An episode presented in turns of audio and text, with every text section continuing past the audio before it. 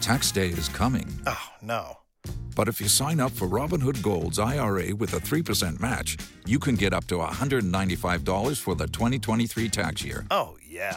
Sign up at Robinhood.com slash boost by tax day to get the biggest contribution match on the market. Subscription fees apply. Investing involves risk. 3% match requires gold for one year from first match. Must keep IRA for five years. Robinhood Financial LLC member SIPC.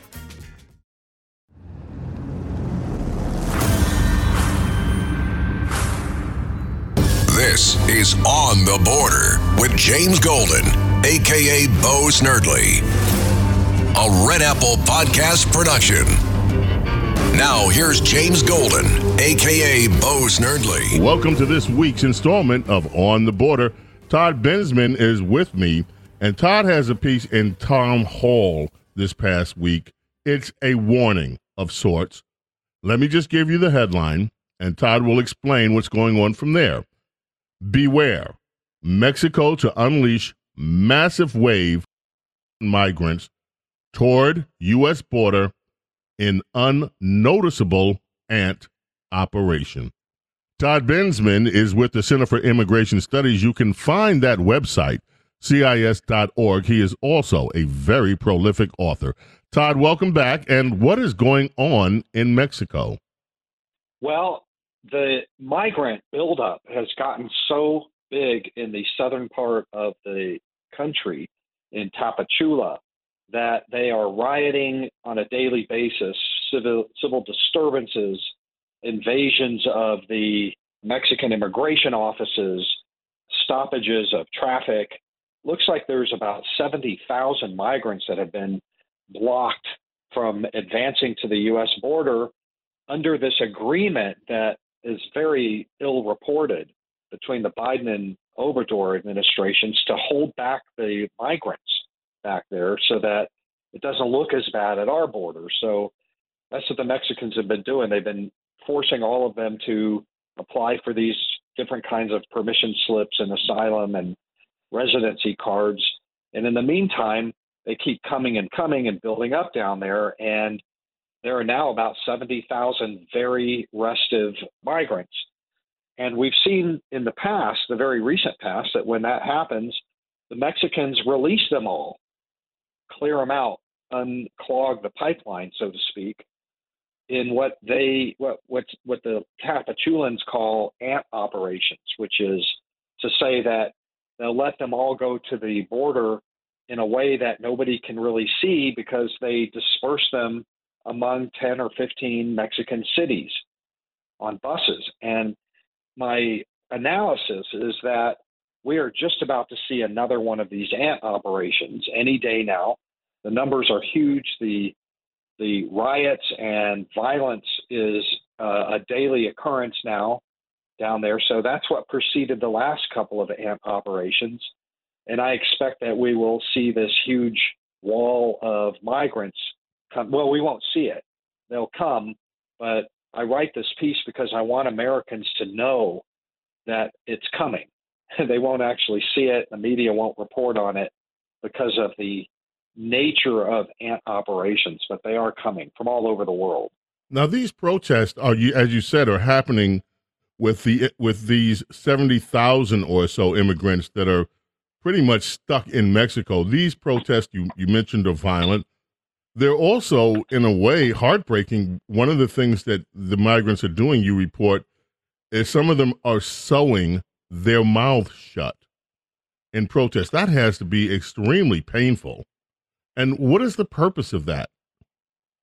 Well, that particular story made it into the Washington Post, big front page article, which is the idea that you want to raise pressure on the Mexicans to let them all go to the U.S. border. That's all any of them want to do.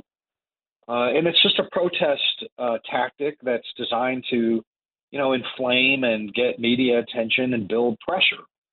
Uh, that's not all they've been doing. You you can see in uh, video and uh, other kind of reporting in Mexico that some of them are cutting their arms and you know you know they've got bloody arms at, in front of the uh, Mexican immigration, and they're wearing chains and you know doing all sorts of kind of classic guerrilla protest uh, tactics.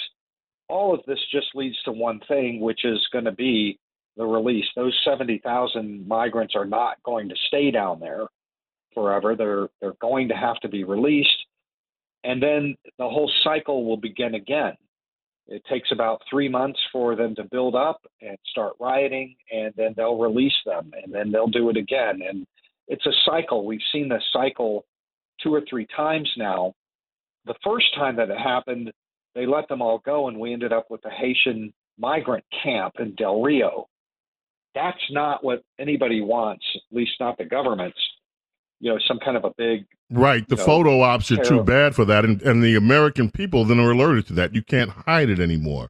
So That's this right. So that, that this is a kind of a win-win, as you say, and you report this is a, a win for both governments because since they are able to disperse these immigrants and no one sees the the sheer volume of people coming in, it doesn't attract the attention of the U.S. media, and in Mexico, it allows them to contain, well, to get away from the riots and the protesting that are going on on their soil.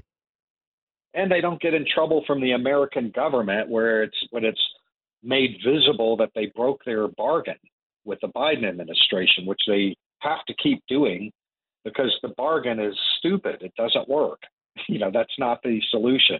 And the Biden Uh, the administration has to know, right? They have to know what's going on here. This is just a wink and a nod. Okay, just disperse them, let them in, and don't attract too much attention, and we'll wink and nod and let this go by. Is that what's happening? Yeah, that's right. And then, and because there won't be any media coverage, there won't be any visuals. Uh, the Biden people are perfectly fine with the Mexicans, you know, reneging on their deal.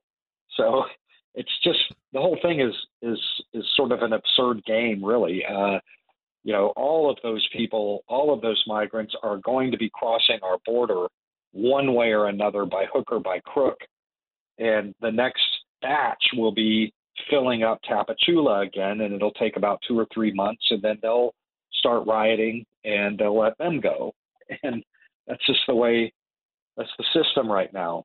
So, uh, you know, it is what it is. But what I argue is, well, let's all just quit playing the game and just figure something else out. You know, some other kind of a.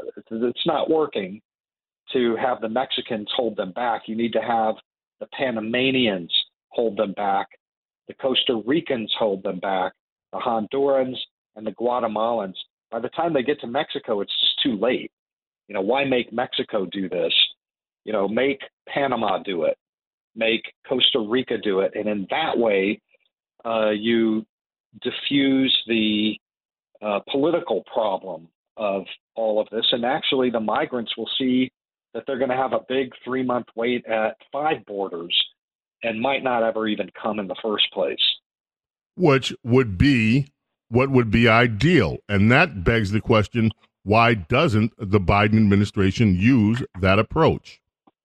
I don't have an answer for that uh, at all. I, I think that the Panamanians are ripe for that kind of a new approach for us to pressure them. They're an ally.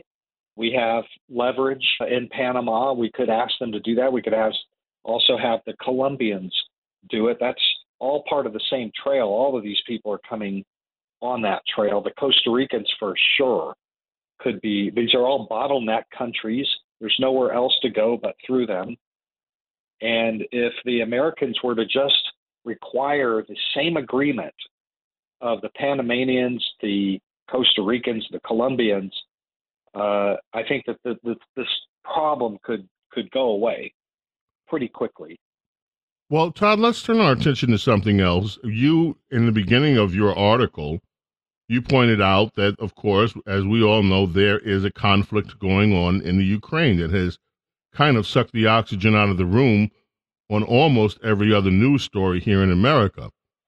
What is going on with Ukrainian refugees? We get reports every day that they are um, in Europe and that European nations are accepting them. In fact, there was an article um, today as we record this podcast that a large number of British citizens have signed on to take Ukrainian refugees in their homes. But what about the United States as a destination for Ukrainian refugees? Are we seeing any refugees from Ukraine attempting to cross, cross our borders or to apply for refugee status here in the United States? Yes, we are. There uh, Ukrainian war refugees uh, for the first time since the Russian invasion are now showing up in Tijuana, Mexico, to cross the U.S. border.